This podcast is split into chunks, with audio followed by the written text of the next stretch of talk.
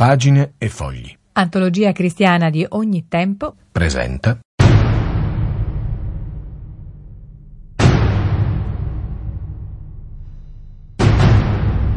Faccia, faccia improbabili alla Radio Vaticana.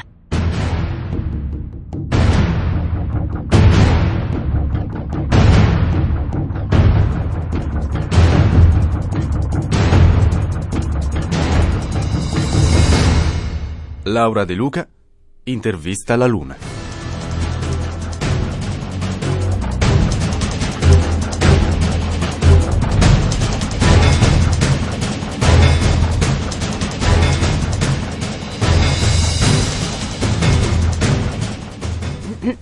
Signora, signora, scusi, posso disturbarla? Sono millenni che mi disturbate. Oh, mi dispiace, ma, ma ho paura, anzi in un certo senso spero che, che continueremo a farlo.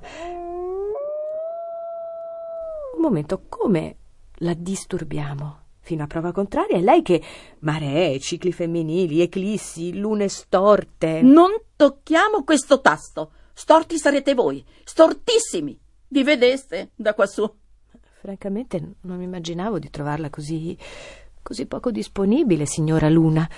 La sua immagine tradizionale nei millenni è piuttosto quella di una pallida complice di storie d'amore, languida ispiratrice di notturni incantamenti. Non dirlo a me. Ne ho pieni i crateri. Guarda. Forse ho sbagliato, avrei dovuto avvicinarla con un altro stile. Riprovo. oh graziosa luna, io mi rammento. Che or volge l'anno, sovra questo colle io venia pien d'angoscia rimirate. Oh no, ancora quel marchigiano sfigato. Ma signora Luna, sono i versi di Giacomo Leopardi, uno dei massimi poeti dell'umanità. Poeti? Poeti, poeti, non li conosce? Conosco tante cose del pianeta Terra. Ti immagini? Stando quassù, attaccata a quest'orbita perenne, senza mai potermi scollare per fatti miei, andarmi a fare due passi laggiù, verso Alfa Centauri. Ah, essere un satellite. Ma che ne sai tu? Ho presenti, dicevo, infinite cose della Terra, visto che non guardo altro, porca loca. Ho presenti vulcani, supermercati, sigarette elettroniche, pali della luce, suonerie di cellulari, cantieri di metropolitane, perle di fiume, alberi di mandarino, corde di chitarre. Più di tutto però mi piacciono i cani che scodinzolano. Da lassù lei vede i cani che scodinzolano. Sono tra le cose più interessanti da vedere. E il Partenone? Bah, E la Cappella Sistina, il Taj Mahal, la Statua della Libertà. niente a confronto dei cani che scodinzolano. Mi piace anche il profumo del pane appena sfornato, però. Da lassù lei sente anche quello. Arriva anche altro, se per questo. Puzze, tanfi insopportabili. Lasciamo perdere. Te l'ho detto che mi infastidite da millenni.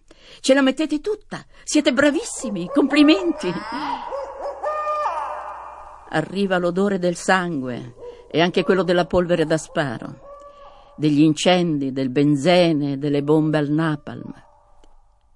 Dimmi un po', non è meglio il profumo del pane appena sfornato? Eh, in effetti. D'altra parte, quassù niente odorerebbe di niente. Lo spazio è così sterile, noioso.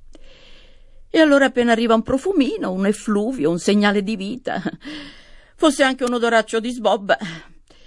Ma mi piacciono anche i fari sui promontori e le finestre illuminate, ora che ci penso. Anche se non odorano di niente. Odorano di mare. Ma per caso i poeti sono fari? In un certo senso. Sì o no? Beh, no. Sono finestre illuminate? Se lavorano di notte, visti da fuori, i poeti sono finestre illuminate. Mi canzonavano chiamandomi Luna quando ero un ragazzo di Spoon River, assetato di conoscere le stelle.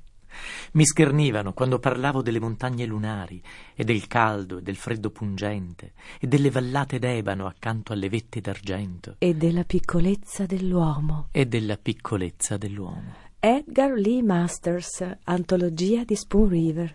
Avevo il sospetto che la terra fosse complicata. Adesso ne ho la certezza. Che sono questi poeti, insomma? Di che odorano? Signora, è davvero paradossale, mi scusi. La maggioranza dei poeti terrestri vive nella sua contemplazione e lei li ignora. Ma quando lo sapranno, molti di loro avranno gli svenimenti, le convulsioni, saranno indotti al suicidio. Sarà una grave perdita per il pianeta?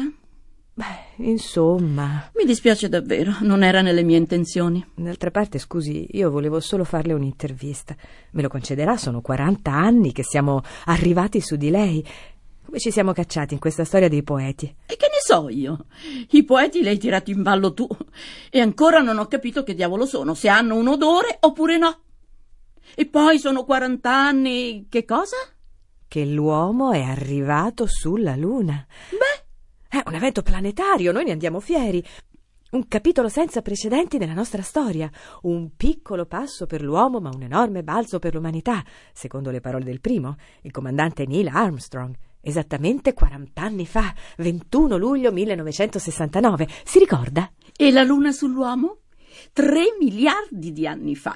Ti ricordi? No, perché non c'eri tu. Nemmeno i tuoi poeti c'erano. Nemmeno il tuo comandante Coso. Ma io sì, già allora.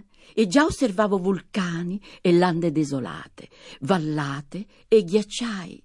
E già sentivo odore di incendi, di lava, di fiori di stapelia e di cacca di dinosauro. E poi un bel giorno l'uomo. E allora la luna sull'uomo. Tiè, eccomi qua. Bella, tonda, luminosa, fin da subito. Gli sono apparsa, piovuta sopra. Altro che quarant'anni, quaranta milioni. E subito quel suo naso schiacciato, scimmiesco levato per aria. Uh! E subito quel suo indice adunco con l'unghia animalesca ritorta. Oh!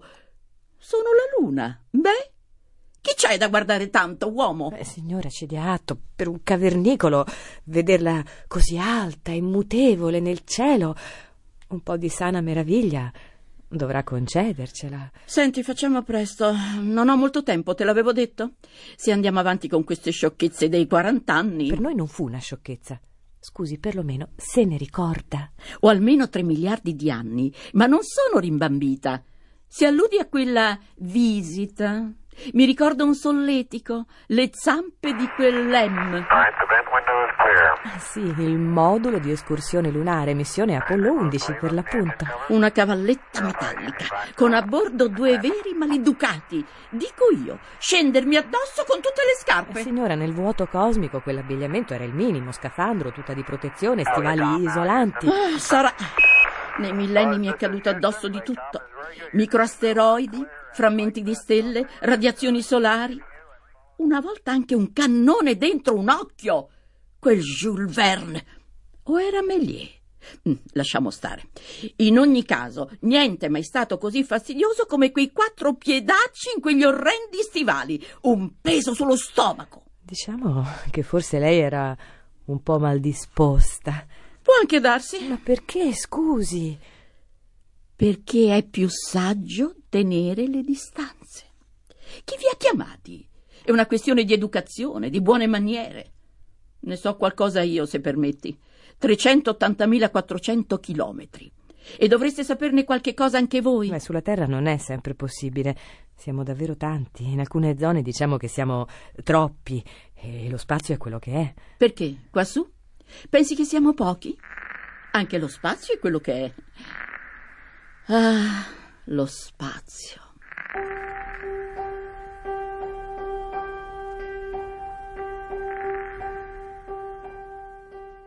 Pianeti, pianetini, asteroidi, satelliti, sistemi solari, stelle giovani, stelle vecchie, stelle moribonde, buchi neri.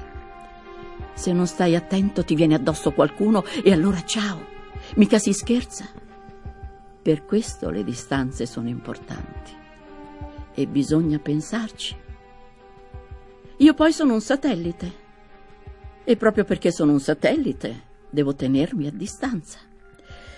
Ho la mia atmosfera, io. Ho la mia dignità. Laggiù invece, tra di voi, vi abbarbicate, vi intrecciate. Vedo certe scene. Non farmi parlare. Spunta la luna. Nel viale è ancora giorno, una sera che rapida cala.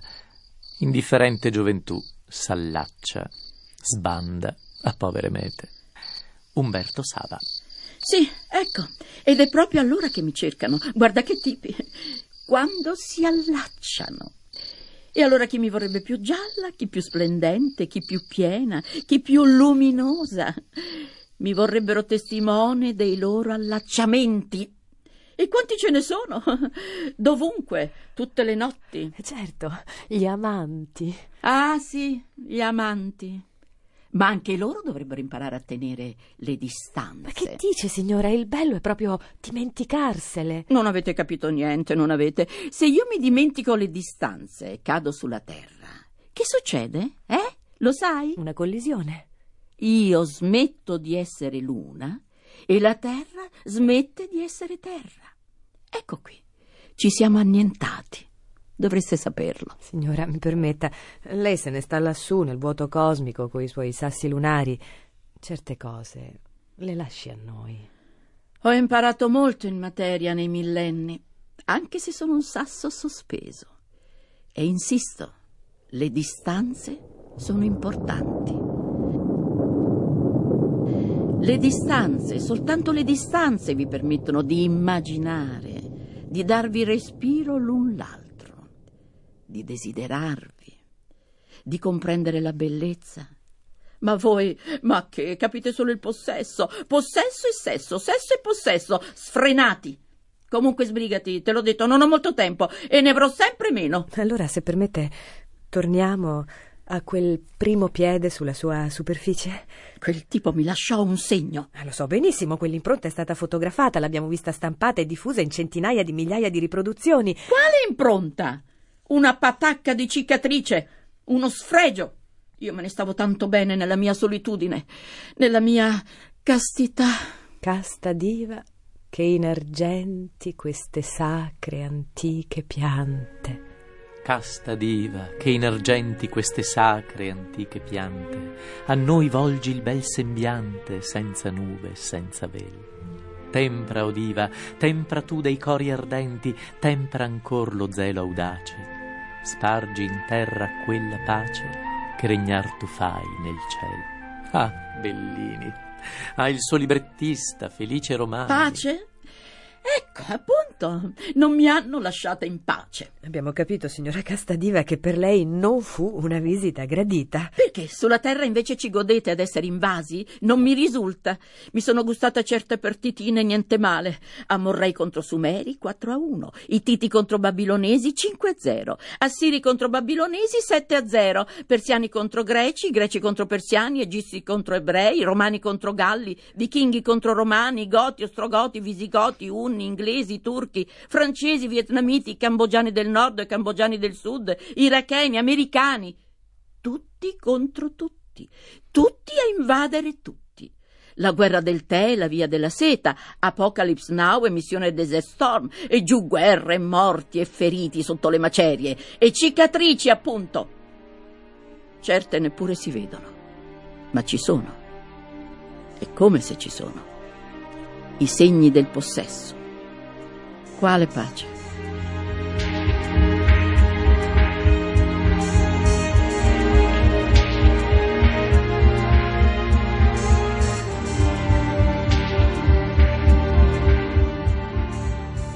Ma noi non le abbiamo mica fatto la guerra. Se ci osserva da così tanto tempo saprà che l'ansia di esplorare, di conoscere è insita nell'animo umano. Il possesso non c'entra. È che noi non possiamo prescindere da... Da quest'altra parte mi hanno anche fatto un buco. Ma che ne sai tu? Ci hanno piantato una cosa, come si chiama? Di quelle che sventolano, che segnano il possesso. Una bandiera?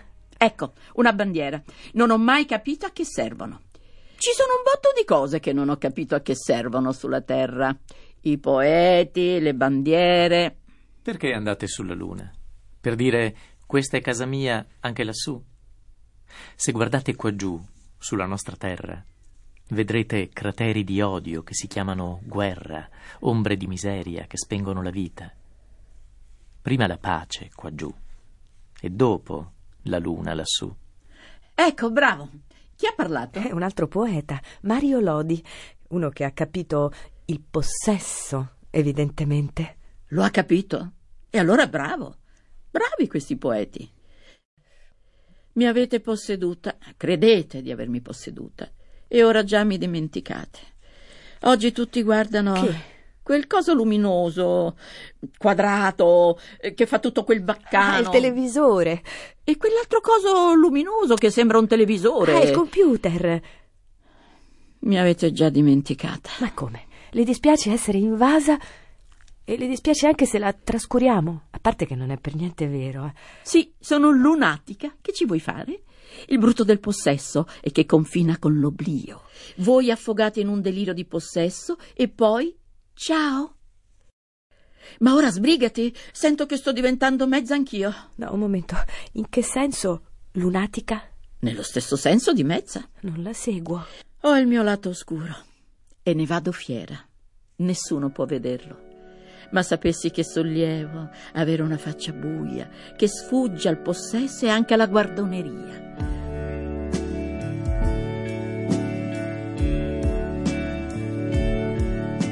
Un lato non esplorato da nessuno, dove nessuno può ficcare il naso. Un lato in cui tu puoi permetterti di guardare da un'altra parte. Tutti nell'universo abbiamo un lato oscuro. Anche sulla terra. E se la diga crollasse molto prima di quanto pensi? E se non ci fosse più spazio sulla collina? E se anche la tua testa esplodesse d'oscuri presagi? Ci incontreremmo sul lato oscuro della luna. Ci incontreremmo sul lato oscuro della luna. Pink Floyd, Dark Side of the Moon. Nessuno può vederlo. Il Dark Side. Forti questi Pink Floyd. Per questo ognuno dovrebbe proteggerlo come la cosa più sacra. È solo grazie al lato oscuro che il lato visibile è visibile. Come, scusi?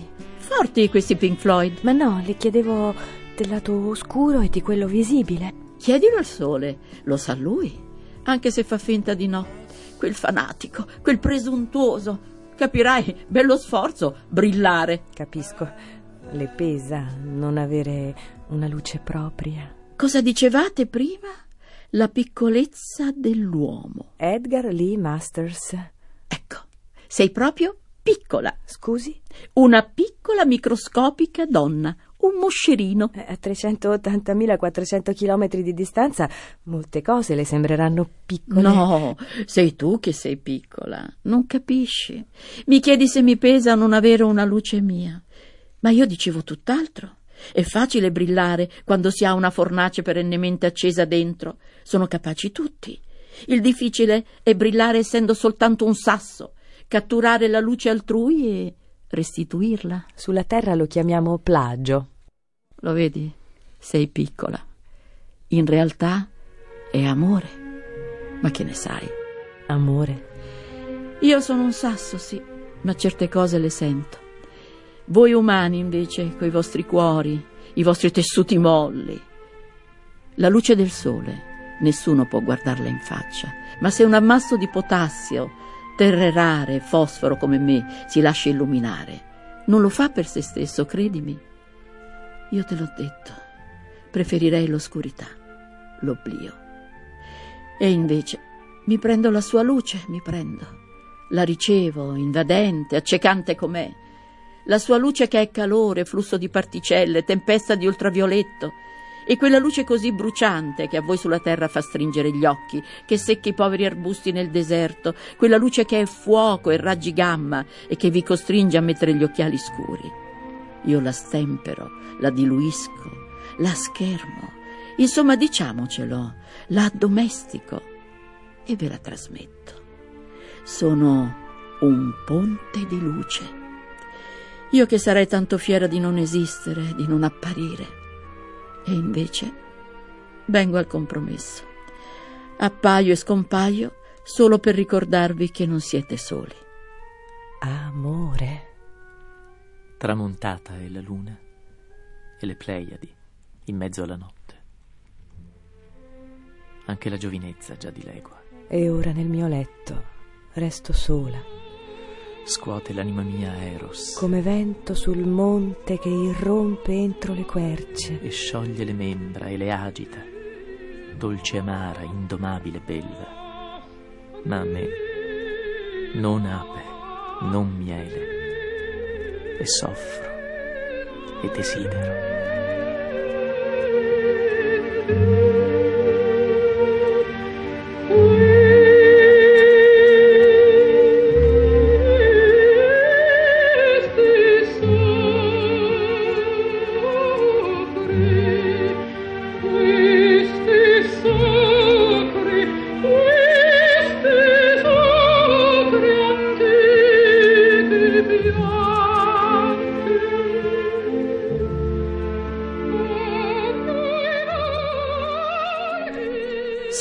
Soffrite, desiderate, e io vi illumino, ma la mia sostanza è d'ombra. Esisto in quanto mi eclisso, e a volte eclisso lui.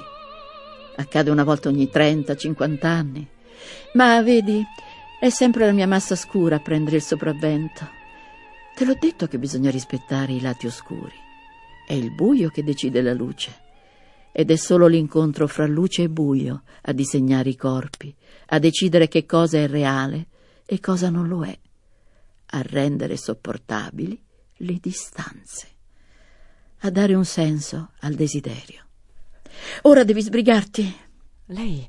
lei non si sente mai sola? Ne sono venuti tanti fin qui. Il tuo comandante Coso coi suoi stivali pesanti mica fu il primo, che ne sai? Caino fu il primo. Che dolore. Quelle mani da contadino ancora sporche di sangue. Poi Luciano di Samosata, visionario come pochi.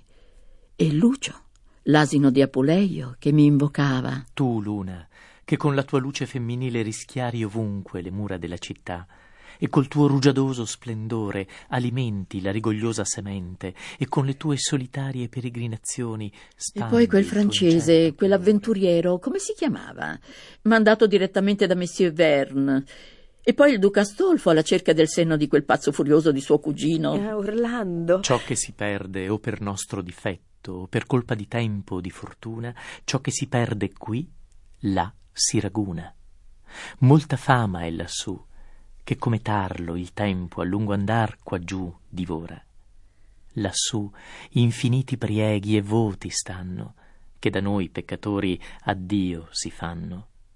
Le lacrime e i sospiri degli amanti, l'inutil tempo che si perde a giuoco, e l'ozio lungo d'uomini ignoranti, vani disegni che non han mai loco. I vani desider son tanti che la più parte ingombran di quel loco. Ciò che insomma quaggiù perdesti mai, lassù salendo ritrovar potrai. Ludovico Ariosto, Orlando Furioso, canto 34. Per non parlare dei cani e dei loro guaiti e dei lupi. Creature. I loro ululati fanno uno schermo di pietà quassù. Ma che ne sai? Ora però devi sbrigarti. Io mi sto assottigliando, lo vedi? Sono già nell'ultimo quarto. Solo una cosa ancora. Devi fare presto. Lassù, signora. Lei lo vede? Chi? Dio.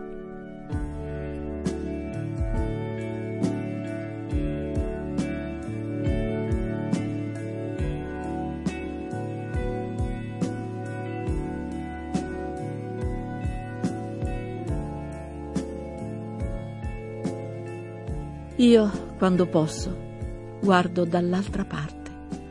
Che altro potrei fare? Il mio lato oscuro guarda sempre da quell'altra parte. Eh, come faccio a descriverti? Quell'altra parte è così, così, così densa, così piena di tutto. Quell'altra parte è così pietosa, così armoniosa di movimento, di inconcepibili distanze.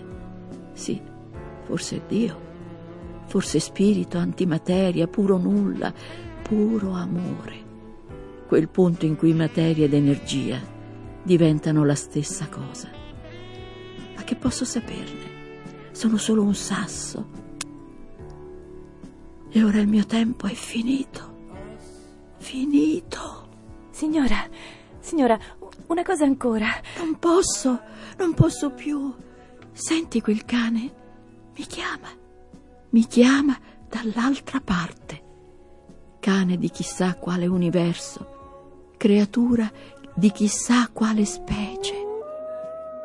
Cane. Ippogrifo, Icaromenippus. Signora, signora, aspetti, mi sono ricordata chi sono i poeti. Sono quelli che la contemplano più di tutti, quelli che la indicano sempre, ma gli imbecilli non capiscono e. Quando il poeta indica la luna, l'imbecille guarda il dito. Signora, signora, ha capito? Signora, mi ha sentita? Oh graziosa luna, io mi rammento che or volge l'anno sopra questo colle io venia, pien d'angoscia, a rimirarti. Che ne sanno della luce? Ancora hanno paura del buio. Creature, che ne sanno dell'amore? Non sopportano le distanze. Le distanze. Lo spazio. Le distanze bellissime dentro lo spazio.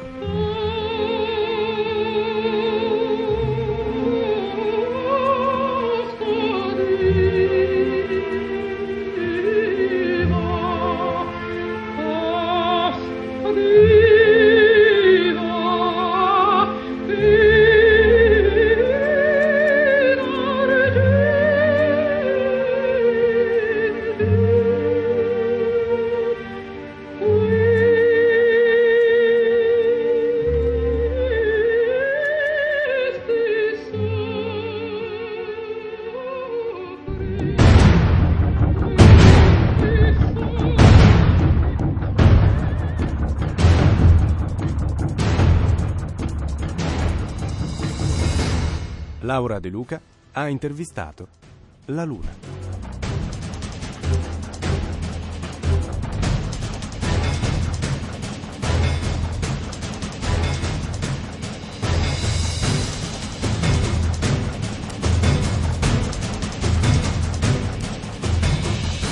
La Luna era Vittoria Febbi. Il poeta Rosario Trondolone.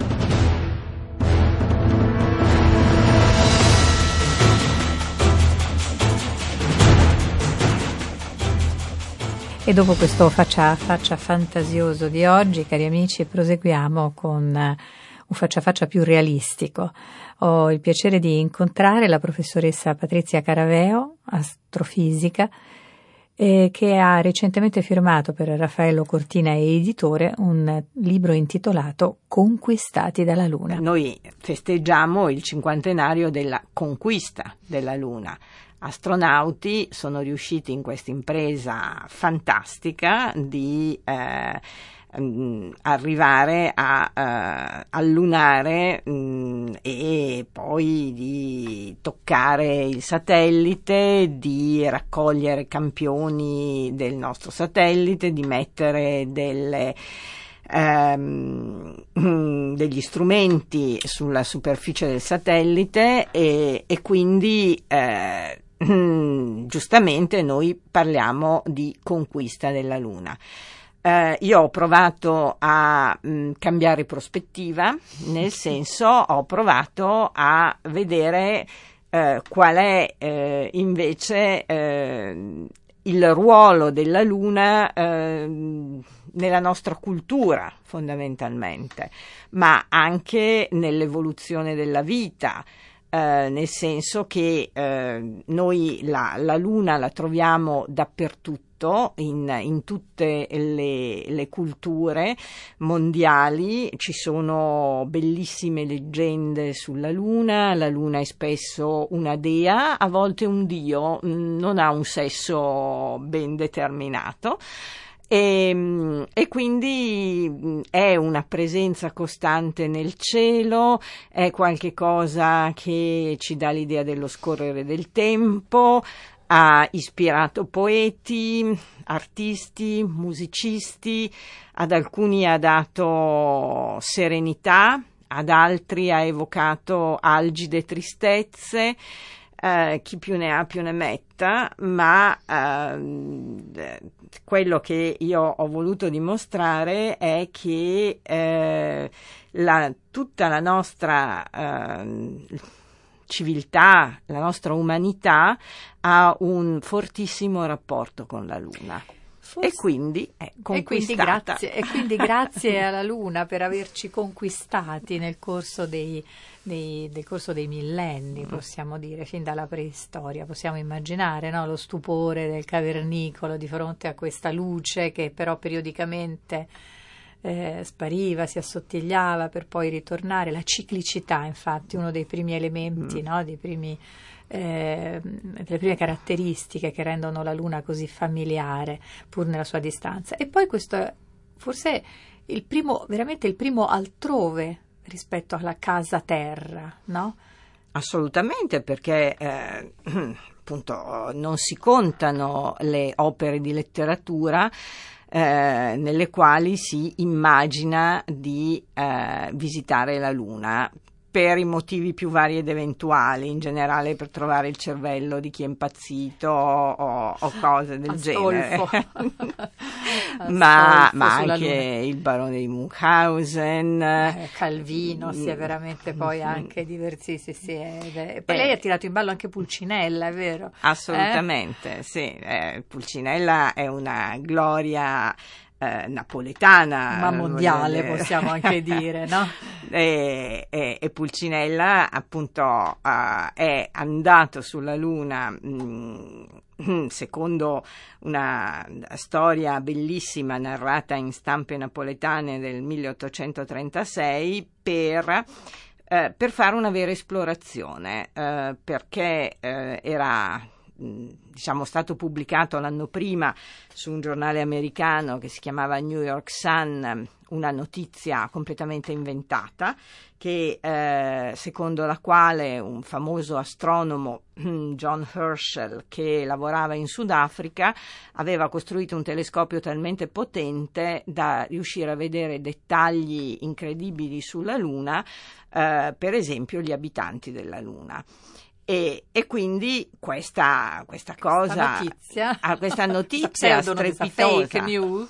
ma fake news che però ha fatto aumentare moltissimo le vendite di questo giornale e la gente Si è eh, entusiasmata, si è si è entusia- appassionata. sì perché all'epoca eh, erano in molti a, a credere che la luna fosse abitata Eh, ricordiamoci che desiderarlo forse. No, lo credevano perché ehm, pensiamo a quello che diceva Camille Flammarion, uno dei più grandi divulgatori ehm, eh, francesi, ma tradotto in tutto il mondo. eh, il quale eh, parlava del eh, pesce avvocato o del pesce che ragiona. E allora lui dice: qualsiasi pesce che ragiona pensa che non sia possibile la vita fuori dall'acqua perché eh, si vive solo Una nell'acqua. considerazione molto attuale, direi. no? Assolutamente. Eh, sì. E, e invece diceva: è chiaro che eh, Al di de- fuori dell'atmosfera terrestre è possibile. Chi lo sa, noi Non diciamo non è, non è possibile perché noi non riusciremmo, però eh, chissà che cosa potrebbe succedere. Quindi, eh, basandosi su questa, eh, diciamo, eh, substrato culturale che era ehm, Favorevole, molto che favorevole. accettava eh, la possibilità eh, della presenza di qualche tipo di vita sulla Luna. sulla, sulla Luna, peraltro anche su altri pianeti, ma comunque pensiamo alla Luna. Eh, chiaramente ehm, la gente in qualche modo aveva accettato o di sognare eh, questi abitanti della Luna. E Pulcinella allora- risponde. e Pulcinella dice: Ma questo signor Ercel, perché eh, Napo- ovviamente. napola- napoletanizza, diciamo, il, il nome. che cosa, che cosa mi racconta sulla Luna? Eh, perché eh, sotto queste stampe ci sono dei, dei piccoli motti, delle, delle piccole battute. poesie, delle battute molto carine. E lui dice: Se io non lo vedo, se io non lo tocco, io non lo credo, non me l'ammocco. Allora, scusate il mio napoletano molto Vabbè, comprensibile però, dai, va bene lo stesso. eh, e, e quindi eh, Pulcinella mh, prende una nave eh, che è proprio una nave di quelle da, Che da si- pesca sì, nel, nel vedono Golfo di Napoli, e ehm, la monta su delle catene, ha delle ruote dentate questa nave, quindi fa una specie di cremagliera per andare dalla Terra alla Luna e eh, controllare che cosa c'è sulla Luna. Quindi è in qualche modo il primo esploratore. Conquistati dalla Luna, una delle tesi, forse la tesi sotterranea principale eh, tra le righe di questo divertentissimo, documentatissimo testo è che non solo noi abbiamo conquistato la Luna, ma la Luna ci ha conquistato dalla comparsa dell'uomo sulla Terra. Eh, professoressa, un altro dei temi affascinanti quando si parla di Luna è l'altra faccia della Luna eh, vista per il momento solo dagli astronauti, credo se non sbaglio, americani dell'EM che eh, facevano il servizio diciamo, di, di navetta di attesa no, dei colleghi che invece avevano l'onore di scendere materialmente dal modulo sul, sul suolo lunare. La faccia oscura della Luna anche qui apre capitoli immensi, non solo in campo scientifico, ma anche allusivo, metaforico, no? tutto ciò che ci rimane comunque, per definizione. Invisibile. In effetti non è oscura. perché eh, la, la, faccia nascosta della Luna riceve la stessa insolazione della, della, faccia che noi vediamo, perché qualsiasi punto della Luna eh, riceve la luce del sole per 14 giorni e poi al buio per 14 giorni. Quindi, Ma siccome eh, siamo legati come prospettiva Terra certo. e Luna, noi vediamo sempre la stessa eh, Noi la vediamo stessa sempre faccia. la stessa faccia, assolutamente vero. E il, eh, la la faccia eh, nascosta è stata vista eh, per la prima volta non da esseri umani ma da eh, macchine, eh, da sonde, sonde, automatiche nel 1959 eh, con la, la, sonda sovietica Luna 3 che ha, è riuscita a fare delle foto eh, con una macchina fotografica, quindi con una macchina con una pellicola che poi è stata sviluppata in orbita, è stata digitalizzata in orbita e sono stati eh, mandati a terra i risultati della digitalizzazione. Quindi un Uh, uno sforzo tecnologico veramente per 60 anni fa notevole, veramente straordinario.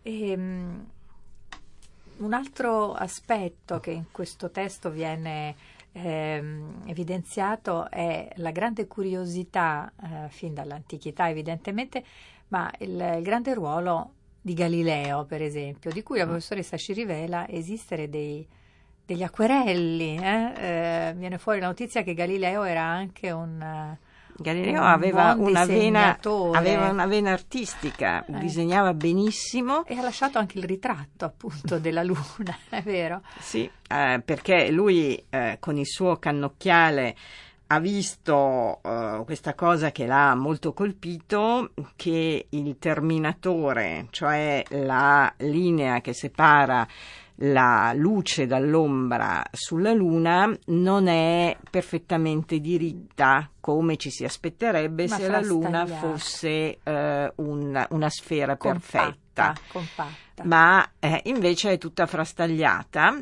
Mm, e allora lui nel suo Siderius Nuncius dice chiaramente è quello che succede anche nelle, eh, sulla terra quando sorge il sole in montagna, che le valli sono ancora in ombra e si vedono le, le cime delle montagne illuminate. E quindi lui Ipotizza fa appunto l'esistenza delle, da lì delle montagne. Delle montagne sulla Luna, non solo, ma poi a partire dall'ombra cerca di calcolare anche quanto sono alte, fa, fa tutti dei ragionamenti elaborati, ma eh, quello che, che, lui veramente eh, fa è fare uno sforzo, giusto appunto con, eh, gli, facendo questi acquarelli per condividere con gli altri quello che lui vede con il con, cannocchiale. Con il cannocchiale. Il cannocchiale sua determinante invenzione. E grazie alla professoressa Caraveo per eh, eh, appunto il, il, divertimento, la passione con cui ha messo insieme notizie, come spero di avervi trasmesso, completamente diverse, ma anche tra loro, insomma, complementari. Abbiamo sentito notizie storiche, ehm, artistiche, letterarie e naturalmente di storia dell'astronomia naturalmente scientifiche. Cito così di passaggio perché voglio eh, chiederle un'altra cosa, professoressa la citazione del riferimento alla, alla, all'affresco dell'Immacolata Concezione nella Basilica di Santa Maria Maggiore, dove eh, l'autore Cigoli. raffigura, Cigoli raffigura la Vergine sulla eh, luna, con il piede sulla luna, così come Galileo l'aveva appena descritta in maniera del tutto rivoluzionaria per quegli anni, appunto non compatta come eh, voleva la Chiesa di allora, come la immaginava perfettamente sferica, eccetera, ma appunto frastagliata. Sappiamo poi i guai che Galileo dovre, dovete affrontare per queste sue visioni. Comunque vale la pena di andarla a, a vedere. rivedere questa luna, Questa dentro, luna. raffigurata dentro Santa Maria Maggiore. Grazie per avercela ricordata. Ehm, ancora un riferimento bellissimo al precursore di Jules Verne del viaggio sulla Luna, il- la cui protagonista è una donna.